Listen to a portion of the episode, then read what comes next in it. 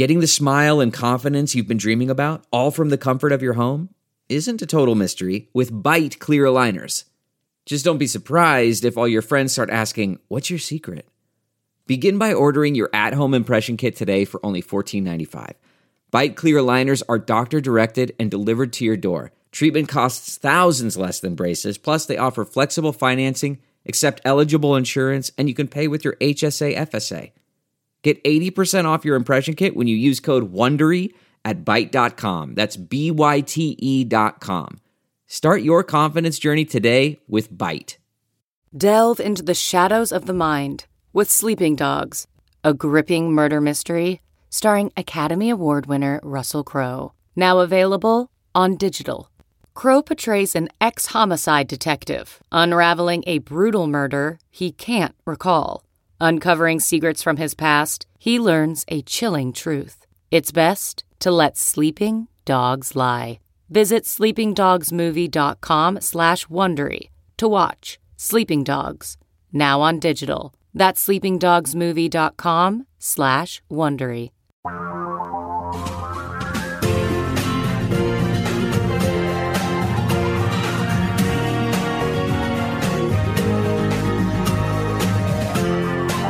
This is the Thom Hartmann Program.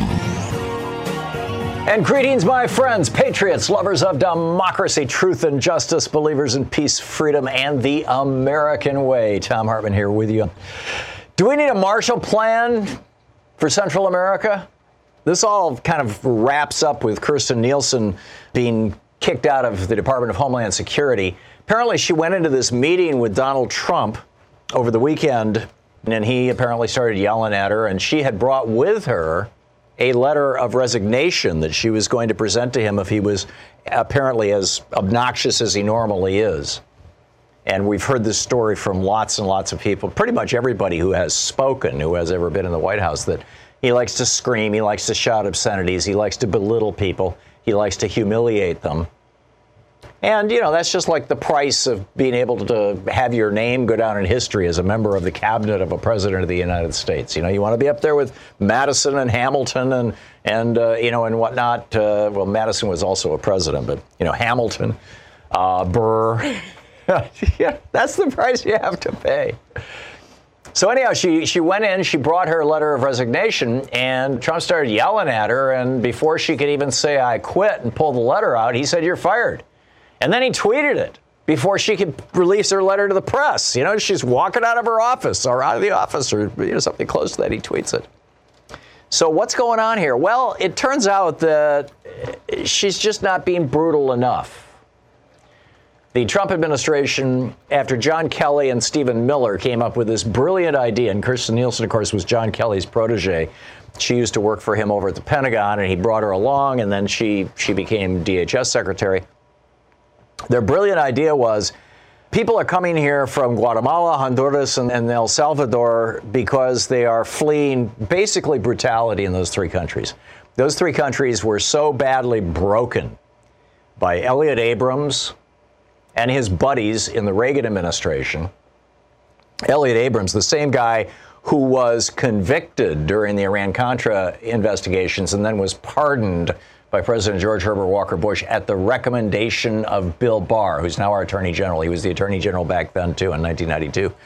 Elliott Abrams, who was pardoned, convicted war criminal, right, who was pardoned, is now in charge of our Venezuela policy. So expect a war in Venezuela any day now.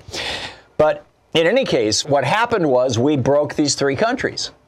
We deposed a democratically elected uh, president in one. We supported a right wing government in another. We helped build death squads in a third. And all three of these countries. Now, you know, the country that's actually closest to us, south of Mexico, is Belize. But Belize back in the 80s when Reagan was president was still on the tail end of their whole English colonial thing, sort of like Canada was over the last 50 years or so. And there were still British troops in Belize. So Reagan didn't mess with Belize. Belize is doing just fine, thank you very much. Cruise ships go there, right? It's a vacation destination. Not so much for uh, Honduras, El Salvador, and uh, Guatemala. We broke these countries. So now, as refugees are fleeing these countries, literally fleeing for their lives, coming to the United States. Families. This is not your 20 something working age good, you know, healthy young man looking for a job. That's who used to come across our border. People like that have not come across our border since 2008. We've actually seen mostly Mexicans leaving the United States in larger numbers than they're coming into the United States, people who are looking for work. And in fact, that might be one of the reasons why our unemployment rate is so low right now, is because so many, quote, illegal immigrants have actually left this country. But the people who are coming to this country are families mostly mothers and their children. And so the policy that Kirstjen Nielsen and John Kelly and Donald Trump and mostly Stephen Miller, Steve Miller is like the white supremacist in chief in the White House. This guy who was like just has this weird high school history of racism and just bizarre humanness. The guy who puts spray spray hair on his head before he goes on, on Face the Nation. Uh, this guy came up with this policy of let's just brutalize these families, these women and children, and the word will spread down to Central America that, you know, America's policy is just terrible. You don't want to go there. And fewer people will come. Well, they brutalized them. They tore apart thousands, thousands. We got something like 13,000 children being held right now in cages in prisons in the United States. Private prisons, very profitable business for buddies of the Trump administration. They're being paid hundreds of dollars per day per child to lock them in cages. So we did that. Many of these children have been lost into the system. God only knows how many have been sold or traded or bartered or something on the on the national child exchange, whatever it is. I mean, it's just it's truly bizarre. They literally can't find many of these children. No idea where they are. And so the message of our brutality got down to Central America, and they were like, you know, I'd rather I'd rather have my kid in foster care. I'd rather be be sitting in jail than be dead. Because that's what so many of them are facing. Or be tortured or be raped. I mean, these are the things that these people are facing, literally. So, what's Trump's response? Well, the 2020 election is coming. And him and Stephen Miller have decided that the winning, they know that the white racist vote is what got them in. So the winning message is going to be brown people are coming from south of the border. It's a screaming epidemic. We got to do something. Now, the fact of the matter is, the number of brown people crossing the border is, yeah, it's higher now than it was a year ago, but it's, it's radically lower. It's like one fifth of what it was in 2000. It's just, it's a relatively tiny number. There is not a crisis at the southern border. But Donald Trump needs one. He needs a crisis in order to get himself reelected, in order to activate the racist vote, the white, the white supremacist vote, the Stephen Miller vote. So, how do we do that? How do we create a crisis south of the border? Hey, let's cut off foreign aid, the aid that we're providing to Guatemala, Honduras, and El Salvador to support democratic institutions. Let's cut off the aid to support their courts and police systems. Let's cut off the aid to, to support their, their uh, programs of assistance for farmers who are being pushed off their farms because global warming is literally causing desertification. They're, you know, what used to be farmlands are becoming deserts in Central America right now. Literally, global warming is part of this problem. Although the biggest part of the problem is, you know, what Reagan did and Elliott Abrams who's now in charge of our Venezuela policy, did back in the 80s. So now they've got this Sophie's Choice program that they're floating. Right? The Sophie's Choice program is okay, you are arrested with your children, you're put in detention for 20 days. Now, the law says after 20 days you can't be detained anymore with your children. So we're going to tell you okay, you've got a choice. You can continue being detained with your children voluntarily, which the law provides for, or you can surrender your children and we'll find another home for them. We'll, uh, you know, put them into the adoption market. Maybe we'll sell them. I don't know. We'll put them in foster care. We'll send them off to children's jails. I don't know what we're going to do with them, but this is your choice. Right? It's Sophie's choice. This is obscene. So my my thought is what we need is a Marshall Plan. For these three countries. We broke these three countries. You know, we broke Europe during World War II. Now, uh, you could say, you know, our breaking of, of Central America was something that was entirely voluntary, essentially. It wasn't necessary. You know, Reagan did this because these countries were going socialist, right? I mean, the big crime, as I recall, of uh, Guatemala was that they were uh, uh, building out something like a Medicare for All program. God forbid. And, and Social Security. We can't have socialism in this hemisphere, so we had to take them down. So we destroyed these countries. Well, we destroyed Germany during World War II, too. And what did we do after World War II? We loaned them the money to rebuild. We gave them grants, we gave them loans. We didn't re- do the rebuilding ourselves. We let them do it so that they built local industries to help rebuild. We should be doing the same thing with Central America. But no, Donald Trump has cut off all the funding for Central America. Why? Because that's going to create more of a crisis. And over the course of the next year, see, he needs he needs a million refugees at the border in September and October of 2020 in order to win the election in November. In order to convince even the white people with a little bit of latent racism that, oh my God, they're coming. And this is what he's doing. This is absolutely obscene. And we should be talking about this. You know, a, a couple of the Democratic presidential candidates have talked about we need a Marshall Plan for Central America. I absolutely think we do. Meanwhile, Kirstjen Nielsen, I, you know, I started out by telling you how she got fired. And according to the law, I mean, literally the laws, U.S. Code 113, subset G. The law says that if the Secretary of Homeland Security leaves her job, which is what just happened, or will happen on Wednesday, actually, if she leaves her job, her second in command becomes the person in charge, becomes the new Secretary of Homeland Security. Well, the second command job has never been filled. Donald Trump doesn't give a rat's ass about democracies or government. And so it goes to number three. The number three is the Undersecretary of Management, Claire Grady. I don't know anything about Claire Grady except that Claire, and I, am assuming this is a female Claire, that she is a uh, you know long-term employee of the department. In other words, she's the logical choice, right? She knows what she's doing. She's been there for a while. But Trump is not going to do that. He says he's going to put Kevin, I think it's McAleenan. Anyhow, he's going to put him in charge. And uh, temporarily, because he needs to get a real hard nosed guy in there, right? Somebody who's willing to do more than just brutalize children. I don't know, what are we going to start firing squads? Well, you know, we did we did shoot tear gas across the border.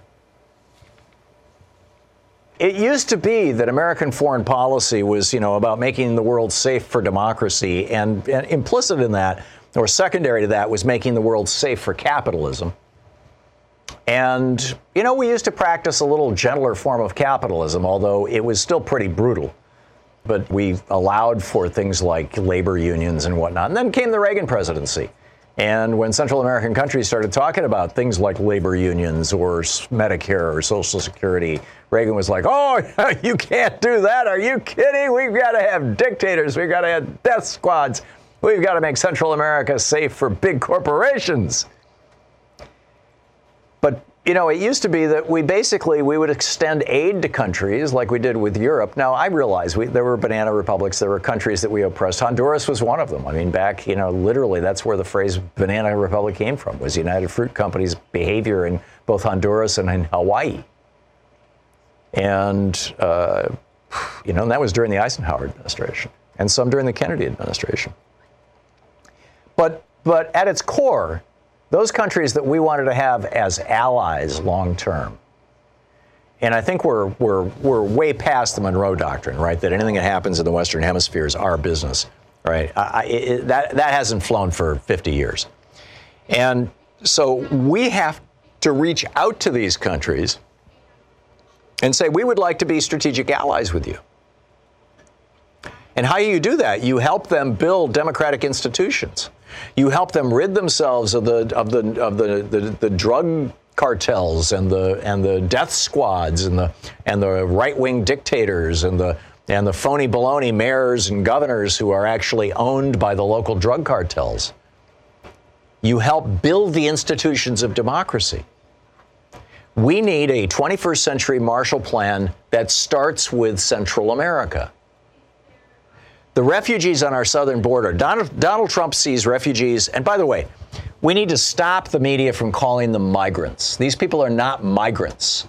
They are refugees. They are fleeing. They are seeking refuge. They are not immigrants who are seeking, you know, a, a, a life in a different country. Just, you know, hey, let's pick a country. No, no, these are refugees. And Donald Trump wants an, an, explosion of refugees on our southern border so that he can get himself reelected in 2012 or 2020, excuse me. And by the way, little scary news. This from uh, CNBC, Thomas Franck uh, writing 70, 70%. They did a survey of the smartest people on Wall Street, right? And I put smartest in quotes. Let's say the richest people on Wall Street, the people on Wall Street who are actually making money. And they ask them, uh, who do you think is going to win the 2020 election? And if it's a Democrat, what Democrat would you like to see? What Democrat would you most like to see, least like to see? And what the what the uh, the masters of the universe, the billionaires on Wall Street, 70% of them, 7 0, 7 out of 10 of them, said that Donald Trump is going to get reelected. 70%. And then continuing, this is, this is uh, the uh, RCB's uh, head of U.S. equity strategy wrote to clients, quote, Joe Biden is the most acceptable Democratic candidate by the stock market for the White House. No other candidate got a significant number of votes. Elizabeth Warren is seen by the majority as the least acceptable Democratic candidate by Wall Street. But anyhow, you know, Trump wants to have this crisis on the border. He's creating it himself. We need to use this as an opportunity to fix our foreign policy. You know, Louise and I just got back from Mexico, and uh, we, took a week's vacation uh, with my brother and his family. But it was also a week that I could finish up writing this this book on voting that I've been working on.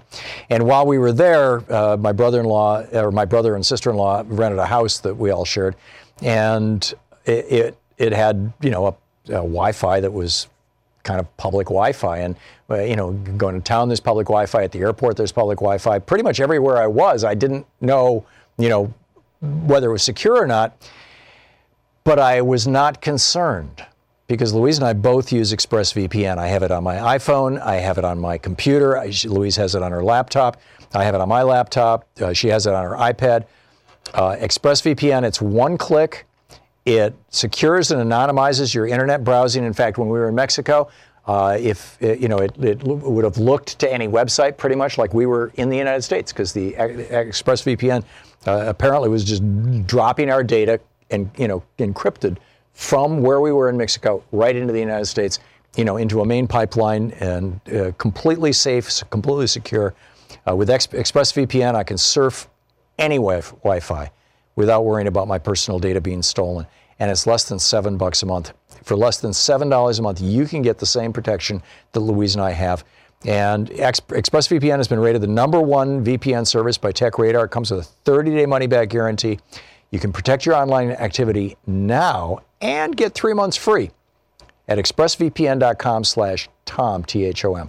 That's E-X-P-R-E-S-S-V-P-N.com slash T-H-O-M for three months free with a one-year package. This is a product, I love endorsing this product. I actually use it. ExpressVPN is something you should have. Visit expressvpn.com slash Tom, T-H-O-M, to learn more. And thanks for supporting our program. You're listening to Thom Hartmann. Dave in Inverness, Florida. Hey, Dave, thanks for watching Free Speech TV. What's on your mind today? Maybe you ought to have John Perkins come in and explain how he used to affect foreign policy down there we're the ones that make these countries an S-hole country. Yeah. With our foreign policy. Yeah, it really is. And by the way, uh, a- apropos of that word, and thank you for not saying the whole word. Louise and I went to see Marvel over the weekend, the new, uh, you know, Marvel action movie that's got a woman as the hero. Yeah. And have you seen it, Dave? No, I haven't. Oh, this is incredible. I mean, it's it's really a, a, movie made for teenagers, but it's just it's it's a great movie. But in it, it's got all these hits on Trump in it. It starts out, you know, like the the the the, the kind of you know white nationalist bad guys are sitting around talking about planet Earth, and they call it an S-hole planet. And, and, then and then and then they start talking about there's this other race that they're having this war with, and they start talking about infestations. And I mean, they're literally borrowing language from Stephen Miller and, and Donald Trump. But anyhow, back to you, Dave. I'm sorry I interrupted you. No, I, I yeah, I'm very well aware of. But you know, remember his, his last book he just wrote. Uh, uh, it says that he added a new chapter to it because they're using the same techniques on us. You're talking about John Perkins. Right. Yeah. Oh, yeah. They depressed us when they shipped our, my job. I was I'm an engineer. They shipped my job to Mexico, and I went from Mexico to China. You know, it gets me talking about this whole foreign policy thing.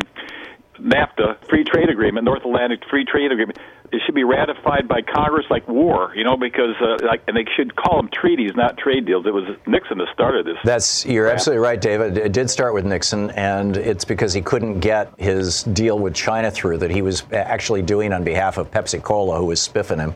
And oh, yeah, that's where it all began. Nixon wanted some money from Pepsi. I, I remember. I, I always wondered what Henry Kissinger uh, promised the Chinese when he said, you know, they're, they're going to make them rich men. So, yeah, so. he he, he uh, well, yeah. So so Nixon Nixon wanted to cut this. He wanted to quote open China to America. Congress wasn't having it. The Constitution clearly says that only Congress, actually only the Senate, can ratify treaties.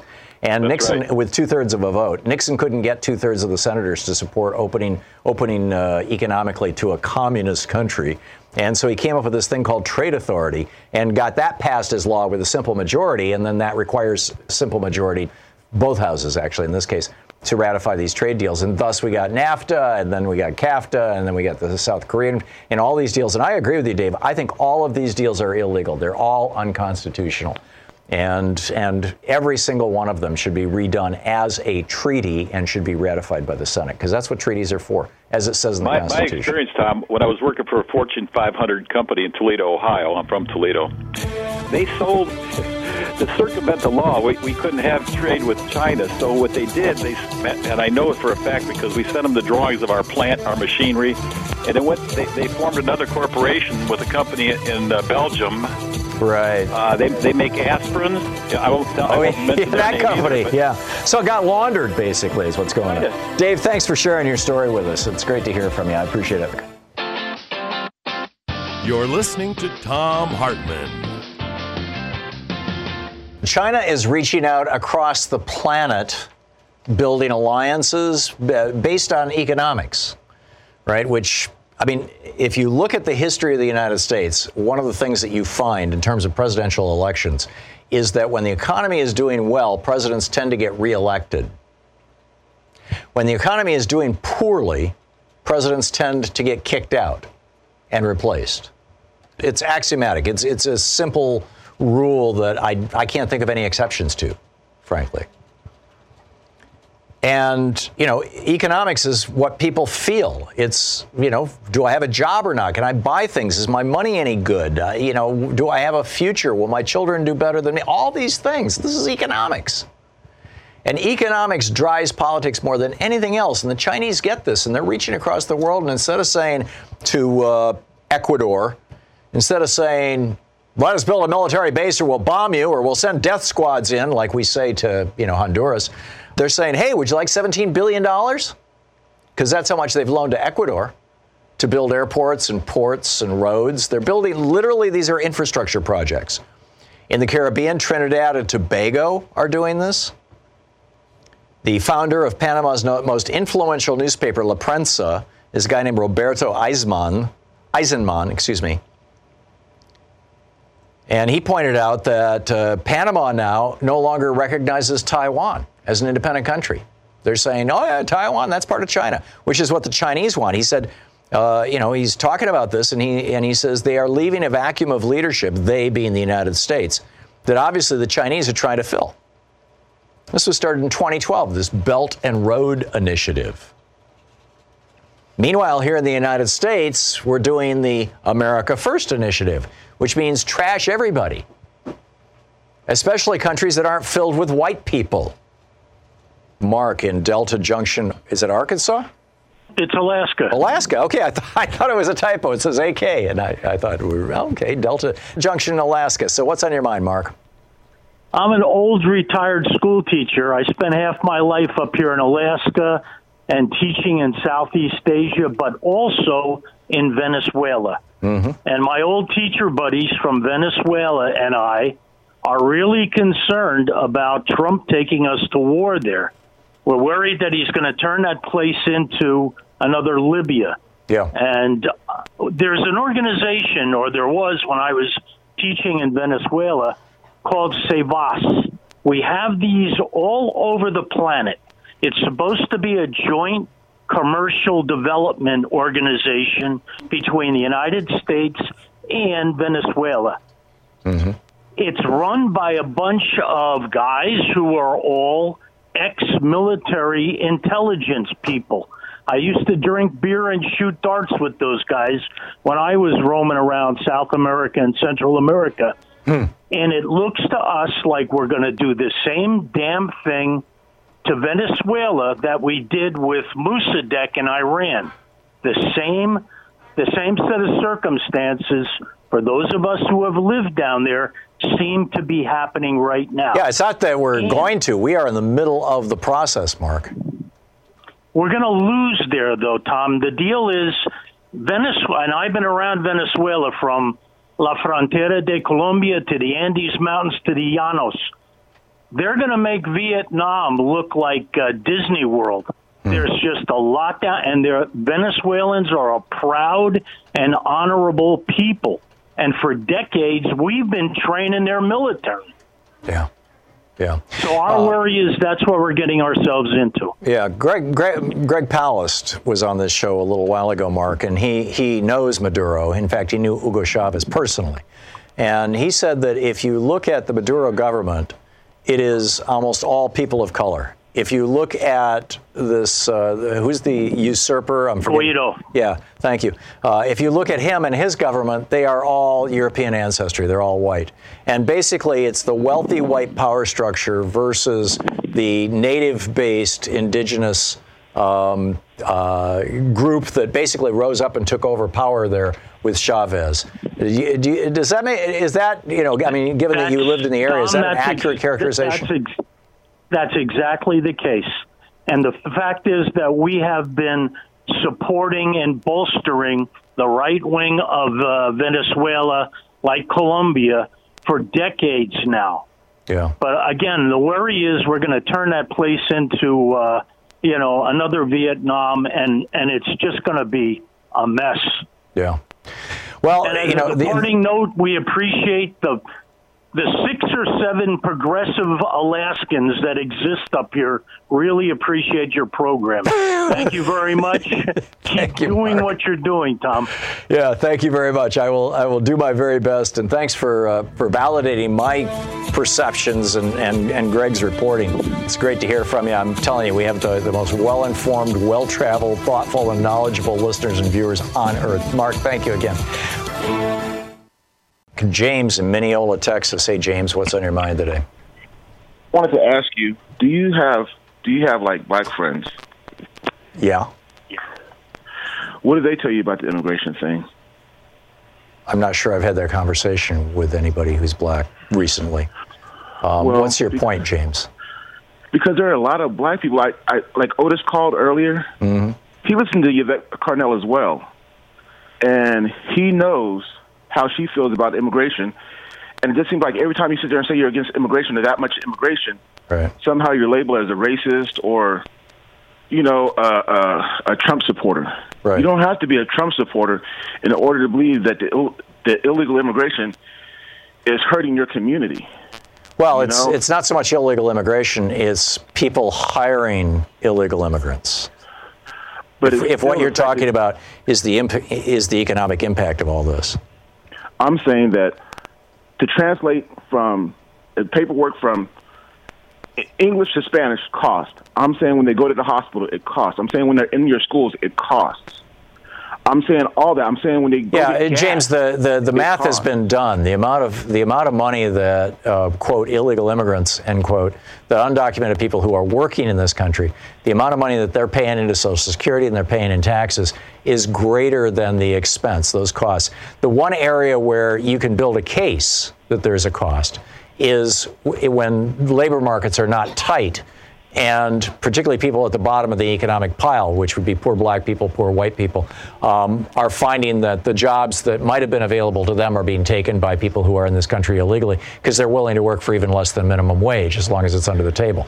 And I that's one other question for you. And that's something that we need to do away with. We need to end that. You know, I get that.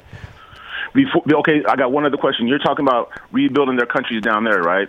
Yeah. But don't you think America has a responsibility to to to, to rebuild the American black black families and stuff first, or the yeah, black community absolutely. The, the the average the average white family in the United States has around eighty thousand dollars worth of worth of uh, equity, essentially, you know, wealth. The average black family in the United States it's around five thousand dollars worth of wealth. That disparity is purely the result of five centuries or four centuries of slavery and then institutionalized, uh, you know, uh, uh, racism isn't even the right word, you know, uh, so apartheid. make me understand this then. So when you say so when you say that just that easily, why can't your guy Bernie Bernie Sanders understand that? He does. That's why he supports no, reparations. He no, he did not. And and he's not my guy. Not. He's you know, well, Bert, I mean, just, you know, I, I haven't I've not endorsed anybody in the primaries. Uh, you know, I think Bernie's probably the strongest candidate, and he's certainly the front runner right now. But I, you know, I, am telling you, James, the, every single progressive in the field gets it. They all get it that this is this is the legacy of racism in the United States, and we need to do something about it. The discussion we need to have in the United States, and this is what everybody is is encouraging, frankly, everybody from Kamala Harris to, to Bernie Sanders to Elizabeth Warren, is how do we go about doing this?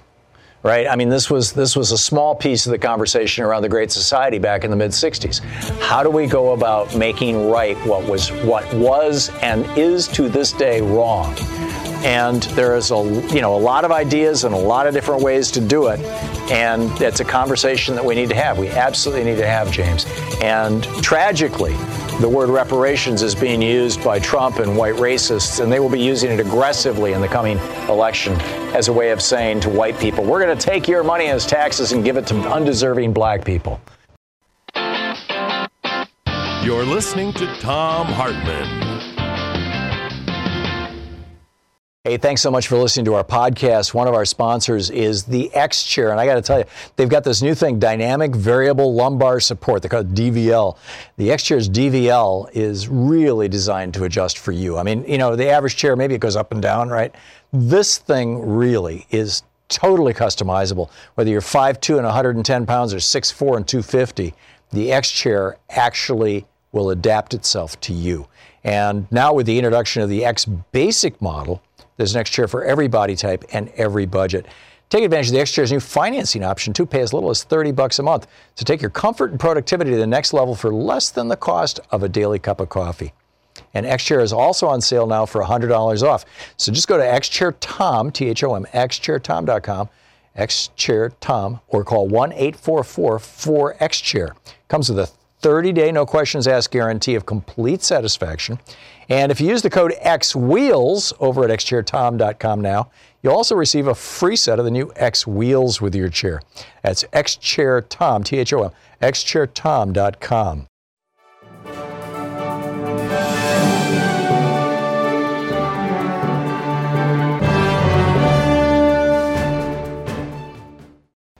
Alina in Seattle. Hey, Alina, what's on your mind today? Hi, Tom. Uh, you were talking about um, uh, Sophie's Choice, and uh, I am I'm originally from Russia. I, this is this is so much like what Stalin did. Um, uh, How so? well, he. Um, uh, he would arrest uh, people and put them in concentration camps, and then he would uh, take their children away. And if they were not lucky to have any relatives to take them, they would he would put them in foster care mm-hmm. and change their name. Wow. So that when the parents got out, they could not find them. Wow. Yeah, that's so, incredible. This is one more step the Trump administration hasn't taken yet, as far as we know. Yeah, although, you know, how many of these children might have gotten adopted or whatever? I mean, you know, there's, geez, it's incredible. Elena, thank you. Yeah, my uh, grandfather, um, my my great grandmother was uh, put in the concentration camp for 20 years because she was married to an enemy of the people who was executed, and my grandfather was lucky to have an aunt, uh, and so she she took him in. And when his mother got out, he was able to find her because Wow. they, didn't change his name. So And and But- enemy of the people was that a journalist or was that an, a political activist? Do, or do you not know? uh, he was uh, he was in a war, and um, um, uh, he he they thought that he betrayed uh, the USSR. Yeah, interesting. Elena, thank you for sharing that story with us. It's extraordinary. I, I, I appreciate the call. And boy, people's personal. Whew. Michael in Denver. Hey, Michael, what's on your mind today?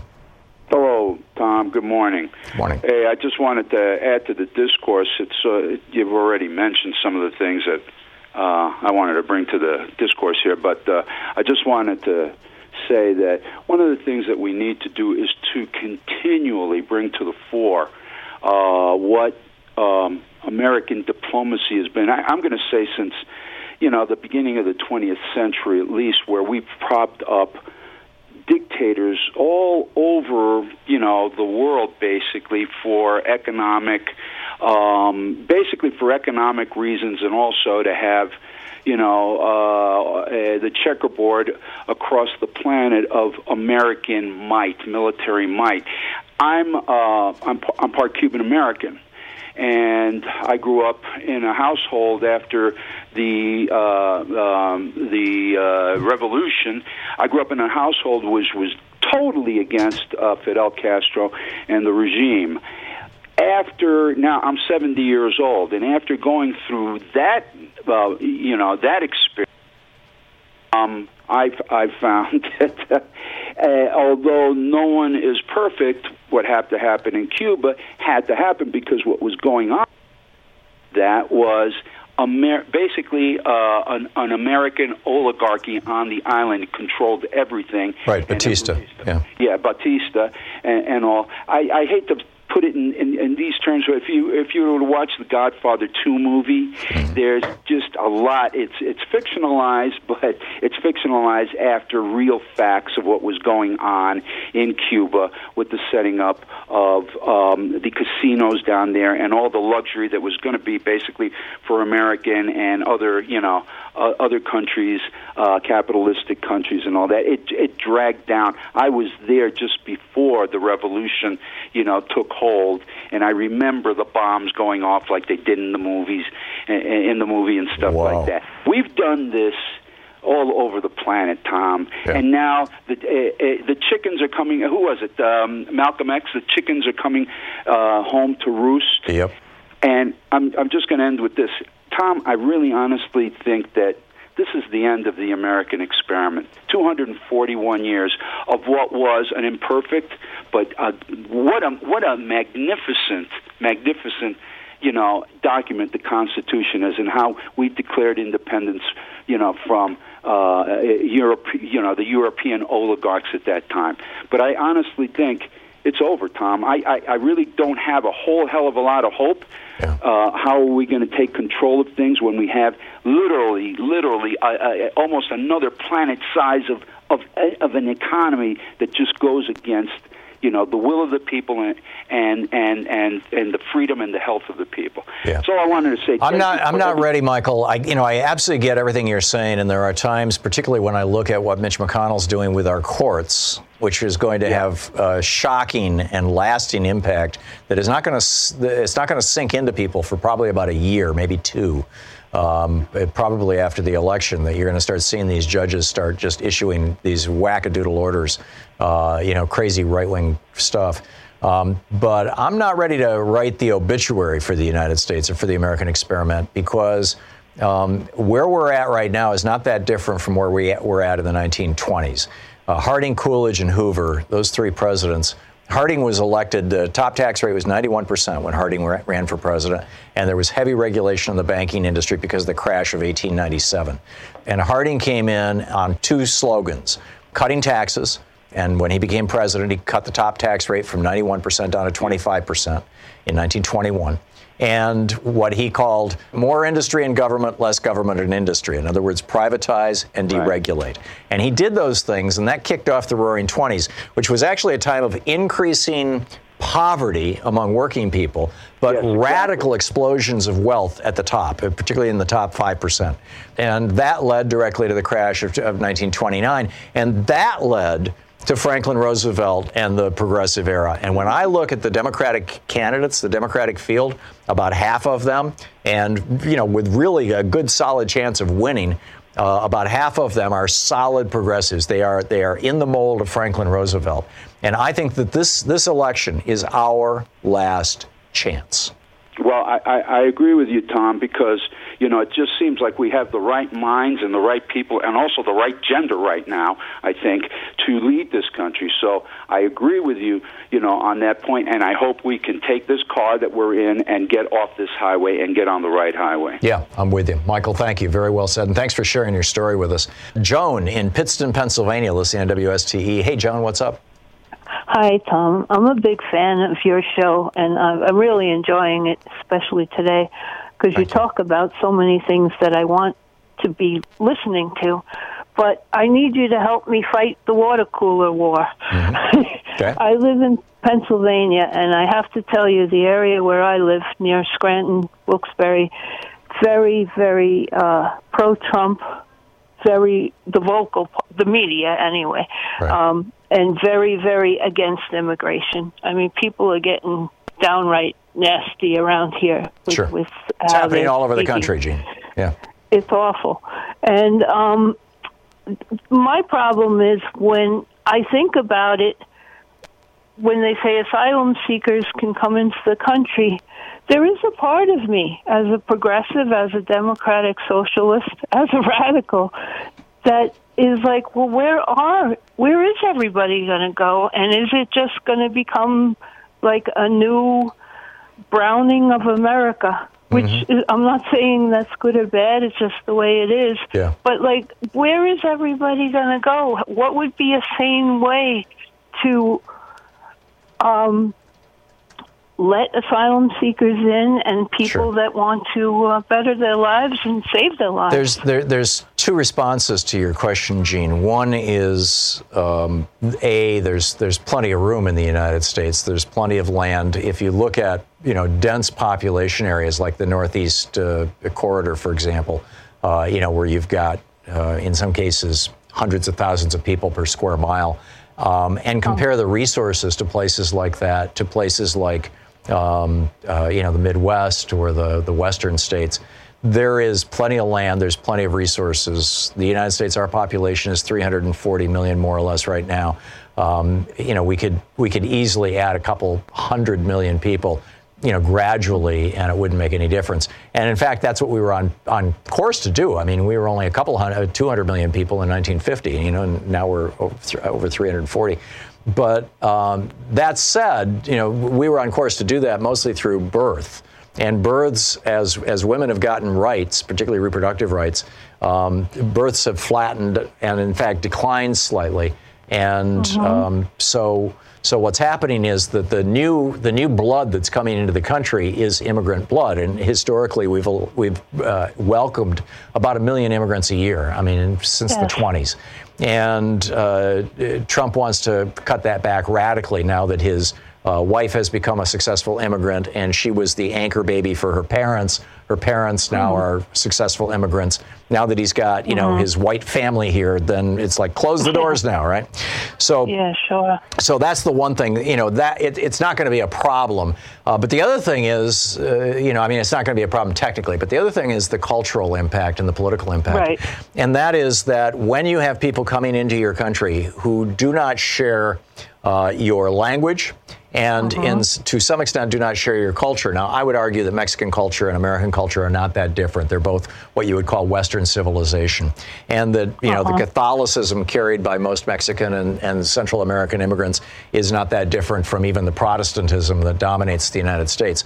Um, The major difference is racial, right? That that uh, you know, 70 some odd percent of Americans are, are European ancestry, white people basically, and and you know we're seeing now 17 percent of our population is Hispanic and 13 percent is African American, and and as those numbers increase, then you start to see backlash, and there is a measurable number, a measurable percent of people who are uh, you know, quote, not like us, I guess would be how most countries Yeah. would describe it.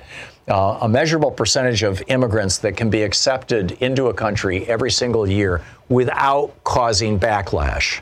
Uh, it's and and that's people who can who can come into the country and be assimilated and become part of the culture, so that by the second generation they're talking like Americans, they're thinking like Americans, even though they may uh, they may speak a second language, they may still uh, and obviously they still look like they're not European ancestry, but they they have basically integrated themselves into the American culture and mainstream. That historically was the case, and, and I think largely still is the case. I think Trump is exaggerating this. That's not what happened in several European countries. It's not what happened when Germany took a million people from, you know, refugees came through Libya, many of them Syrians. It's not what happened when Sweden took them. And so you've got these major right wing white nationalist backlash movements going on in those countries. The one in this country is more just good old fashioned racism. I'm frankly not all that concerned about it, Gene, but we do need to be thinking in those terms. That's why we need comprehensive immigration You're reform. listening to Thom Hartmann. Visit thomhartmann.com for audio and video archives. Thanks, Gene. That was a great question. If you're like me, then safeguarding your money through market downturns is a clear priority. And frankly, we've seen enough market volatility to make any investor nervous. For people like us who think outside the box and read between the lines, it's becoming even more clear that the insider secret of accumulating physical gold is becoming a lot less of a secret and more of a trend. According to the World Gold Council, in 2018 alone, central bank gold purchases increased by over 74%. The bottom line is that we are starting to see the cracks forming in our economy. And the faster you take action, the better your opportunity. There's only one company I personally recommend in this industry, and that's the expert strategists at ITM Trading. They specialize in wealth protection and opportunity positioning. Both, as you know, are imperative in our current economic climate. Call my friends at ITM Trading at 1 888 Own Gold. Ask for their free gold protection guide and hedge your bets like the top 1% do. Call 1 888 Own Gold. That's 1 888 O W N G O L D. 1 888 Own Gold.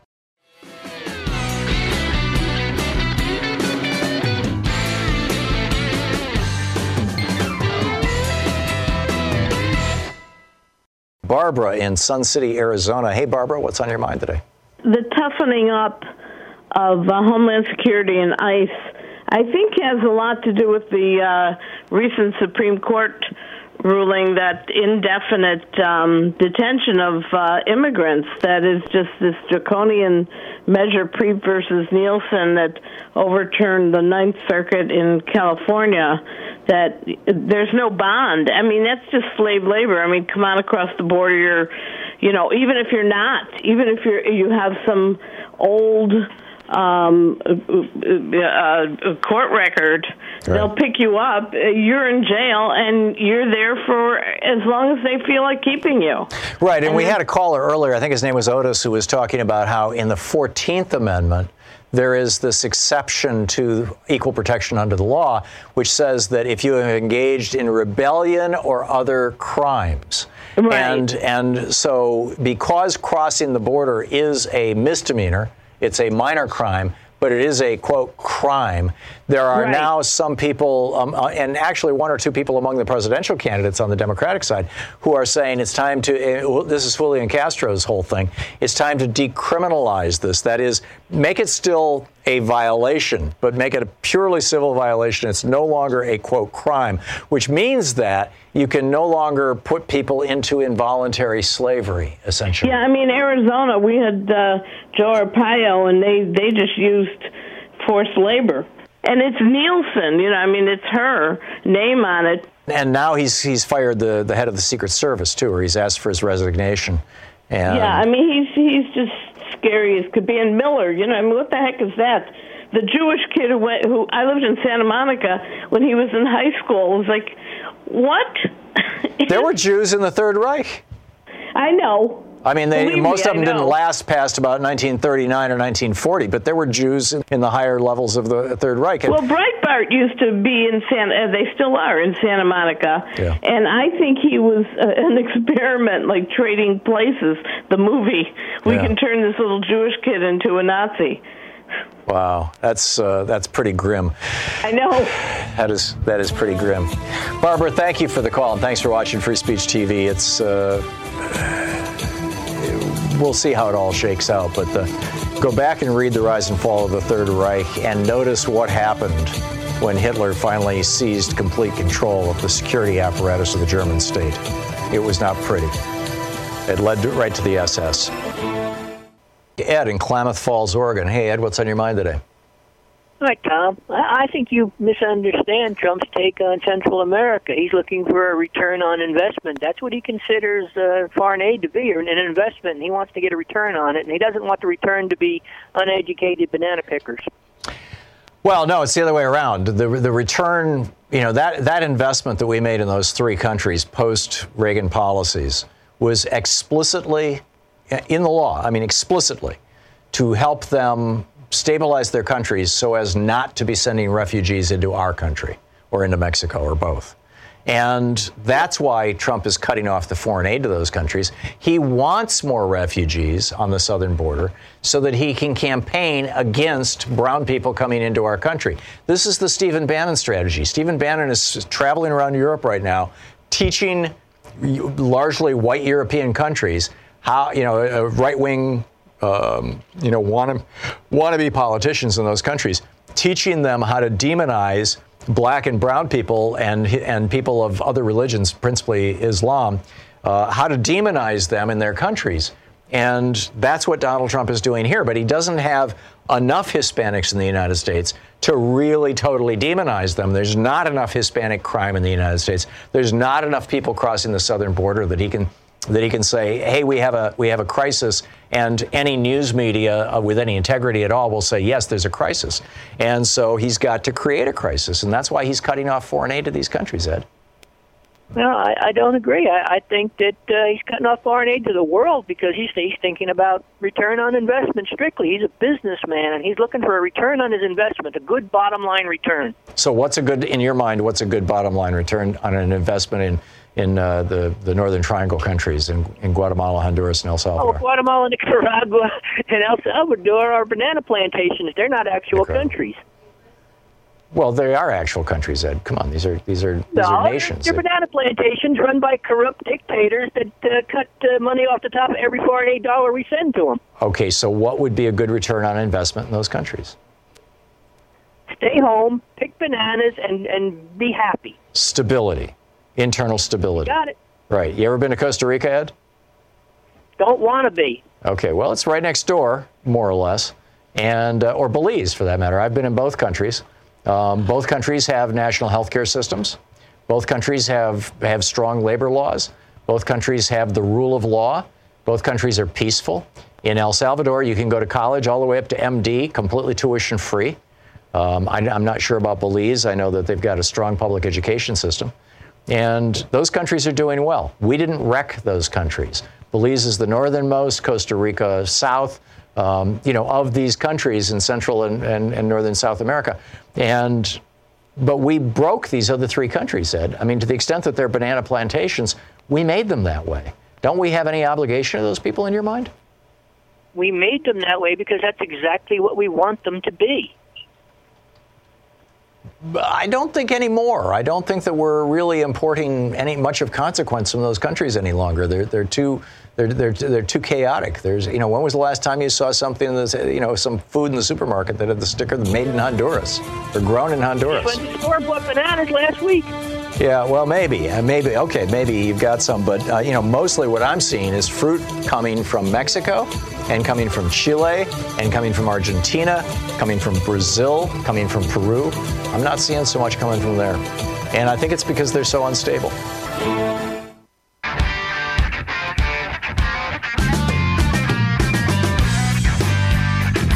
check in with Talk Media News and find out what's up in the world today. On the line with us is uh, Bob Ney, the author of Sideswiped, former congressman from Ohio. Congressman, welcome back to the program. What's going on? Well, Tom, let's go at least with Revolutionary Guards and immigration. Okay. One's in one. One's international, and one is domestic, and of course, international. Well, with regard to the Revolutionary Guard, as one of the, as I believe you are the only member of Congress who speaks Farsi, the language right. spoken in Iran, and who has lived and worked in Iran. Um, uh, now, now that Trump has declared essentially the Iranian military as a terrorist organization, uh, A, is my characterization accurate, and B, what does that mean? Well, it is accurate. It is now. It's and I and I believe it's one of the first times we've actually declared a foreign country's military as a terrorist organization, if I'm correct, or at least in modern history here. And what it means, and, and look, let's let's clarify right off the bat: the Revolutionary Guards are no uh, picnic in the park. Okay, you know we we know there's there's issues and problems, but uh, this is just another piece of the puzzle. You and I have talked about John Bolton, the national security advisor. You know his his goals. He has publicly said he wants Iran nuked.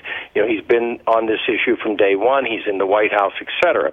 So he's behind you know these policies, obviously, with the Secretary of State uh, Pompeo that's sympathetic to them. And what this basically means, though, is that we could have our own backlash off of it because it's not just an issue of the Revolutionary Guards, it's the fact that anybody they work with. So, as you know, Iran is basically embedded in Iraq thanks to George Bush, uh, 43 uh, Iran has more control of Iraq than they've ever had, but they've also been helpful to Iraq, and in another way, they've also helped drive out our enemies, which is ISIS and Al Qaeda, which they're also enemies of Iran. But in fact, the Lebanese army and the Iraqi army dealing with these revolutionary guards. Uh, then become liable to have a problem with us on sanctions and fines and possible imprisonment. So we may have a backlash of our own military not being able to communicate with other certain military that we frankly need to. So Trump's policy of trashing Iran in the desperate hope to have a war with Iran to, to get himself reelected. I, I think he's kind of given up on that and really wants to have his war with Venezuela or with refugees at the southern border. Just make sure it's somebody who's not white and not Christian, right? Uh, he doesn't care. But it, it seems like his, his efforts to demonize Iran are actually backfiring on us in Iraq. It, uh, does this put our soldiers at risk, Bob? Oh, absolutely. It puts our military at risk. It puts our our leverage at risk. It puts our ability to interact, for example, in Iraq at risk, and it goes a little step further. The Revolutionary Guards, which again, I'm not saying they don't have problems. I'm not saying that they, that they're a walk in the park, but they also have different interests and different organizations, and some of them functioning in Europe, which means Europeans, by the way, Europeans, legitimate business Europeans who have to deal with Iran uh, will in fact potentially become criminals, and those some of those are our allies. So that's another you know area I think we have to look at. I mean, the venom towards Iran is so is so bad by John Bolton and uh, Trump's advisors that it's come down to this because this is a move. Look President Obama thought about it. President Bush thought about it. They had discussions because, you know, this issue's been thrown around before. And they've all decided not to do it. And one of the reasons is it's, it's an extraordinary step that, again, our own military, by the way, uh, Tom, you'll see some stories, I, I guarantee you, in the next two days. Our own military were not supportive of this. Our military, our generals in the Pentagon hmm. which should tell you something. And uh, John Bolton's a key part of this. I know I, I like to yeah. use him as a punching bag, but I think he deserves it in most of these cases. Yeah. The immigration issue, Stephen Miller, you look at his history with Michele Bachmann, John Shadegg, you know, uh, uh, the uh, control within the Trump organization quickly, you know, within the White House inner circle. He's now made a full circle because the Homeland Security Secretary is out. Now Miller in the White House has been designated as the ground on guy in the White House to make these decisions on immigration. And Miller is after not just, quote, illegal immigration, he's after immigration, period. So you're going to see a great wave of change, even stronger, towards uh, legal immigration itself, too. And, unless it's Miller, Norway. Stephen Miller. I'm sorry? Unless it's Norway. Trump, Trump, Trump asked out loud, "Why can't? Why don't we get more immigrants from Norway?" Right? He wants oh, he wants white Europeans yes. to immigrate into the United States. He just doesn't want brown people or Hispanics or or uh, Muslims and, and it's happening, and you're making a, a very legitimate point, Tom, because, you know, I, I'm predicting today, and I think you know this, we're going to see probably in the next five or six months hardcore statistics somehow on what's actually going on in the embassies, and it's going to center right back to Stephen Miller, the control he has that not only on the of the people coming across the border and the policies, but in fact uh, absolute legal immigration of fiance visas, student visas, immigrations, green cards into America. You are going to see a dramatic, silent change. Yeah, I, I, I believe you're absolutely right, Bob. And, and we're already seeing that. I mean, Mar-a-Lago. Trump is importing people, white people from Europe, to work in Mar-a-Lago. He likes those immigrants or those uh, those uh, HB1 or HB3 workers, those visa workers. But uh, as long as they're white people, just fine. Uh, Bob Ney, thank you so much, Bob. Thank you, Tom. You're listening to Thom Hartmann. Sam, what's on your mind? Trump says he wants to go in a tougher direction with the immigration thing. Mm-hmm. We've already got concentration camps. What's his next step? Is he talking about firing squads and gas chambers? Is he talking about putting machine gun nests all along the border? They did fire tear gas at refugees a little while ago, you'll recall. Yeah, yeah. I'm a history buff, but if you look at the logical progression of this kind of thing, the good people in Germany had no idea what Hitler was going to do when he came into power. Yeah, but by 1938, it, they had a pretty good idea what was going on. Yeah, it you know, not only could it happen here, it may well be happening here, and that's pretty scary. Yeah, I'm they're, with they're you. militarizing the police. What are they going to come after us next? In some cases, they are. I mean, talk to anybody who was a protester during the Vietnam War, or anybody who has who has participated in anti-fascist demonstrations. We now have we now know that the uh, that the Department of Homeland Security was pitching the idea that the real problem, you know, in, in terms of these uh, public protests like we had in Charlottesville, was not the fascists. It wasn't the neo Nazis. It was the anti-fascists. They're the ones that we have to worry about, according to yeah, yeah, the, DHS. The people, people that were holding hands and saying, "Let's try to get get along and love one another." That's correct. Yeah, we're, we're they really are the, the big problem. there, aren't we? Yeah. we're really the big problem, aren't we? Yeah, no, it's it's it, it really is uh, concerning, Sam. It really genuinely is. Thanks a lot for the call, Marta in Big Bear Lake, California. Hey, Marta, what's on your mind today? Well, I was a bilingual teacher in California for, for seven years, and I was immersed in, in a racist system. And I think that we have a very complex system of oppression, but also if we could look at our modern history, including NAFTA, uh, it's somewhat, you know, like our system of, of slavery in that it's, you know, racism is based on an economic system. And like slavery, we both exploit Mexican immigrant labor but also despise immigrants at the same time. Right. And NAFTA had horrendous, horrendous effects on the uh, indigenous communities in Mexico and the uh, uh, mestizos. Yeah, over a million And- farmers lost their land because of NAFTA in Mexico, because of our subsidies to corn in particular. Right, and exactly. And we exploit, you know, and I, I don't say we, but, you know, our industries have also completely devastated the people in Chiapas who had a communal land system, and NAFTA, you know, did away with that, made it illegal.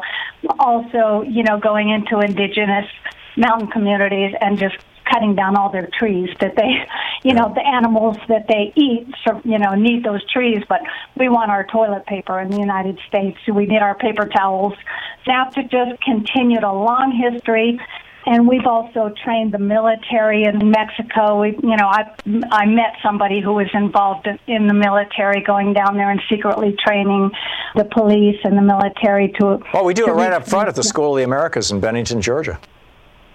Exactly. And, you know, Chiapas was repressed with, you know, not just the Zapatista uprising, but, you know, many other social, progressive social movements. How dare those people create a commune? I mean, that's the bottom line. Marta, thank you for the call. You're, you're spot on. And, and, and at the core of all of this is not just colonialism and not just, you know, dysfunctional capitalism, but a fundamental core, simmering, well, boiling racism. And it's something that we need to we need to face. We need to clear it out of our bloodstream, or out of our body politic, and and frankly, we need to atone for it. And we can continue that conversation tomorrow. It's the end of the show. Thanks so much for being with us. And don't forget, democracy is not a spectator sport. It requires you. So get out there, get active, tag. You're it. We'll see you tomorrow. You've been listening to Thom Hartmann. For audio and video archives, visit thomhartmann.com.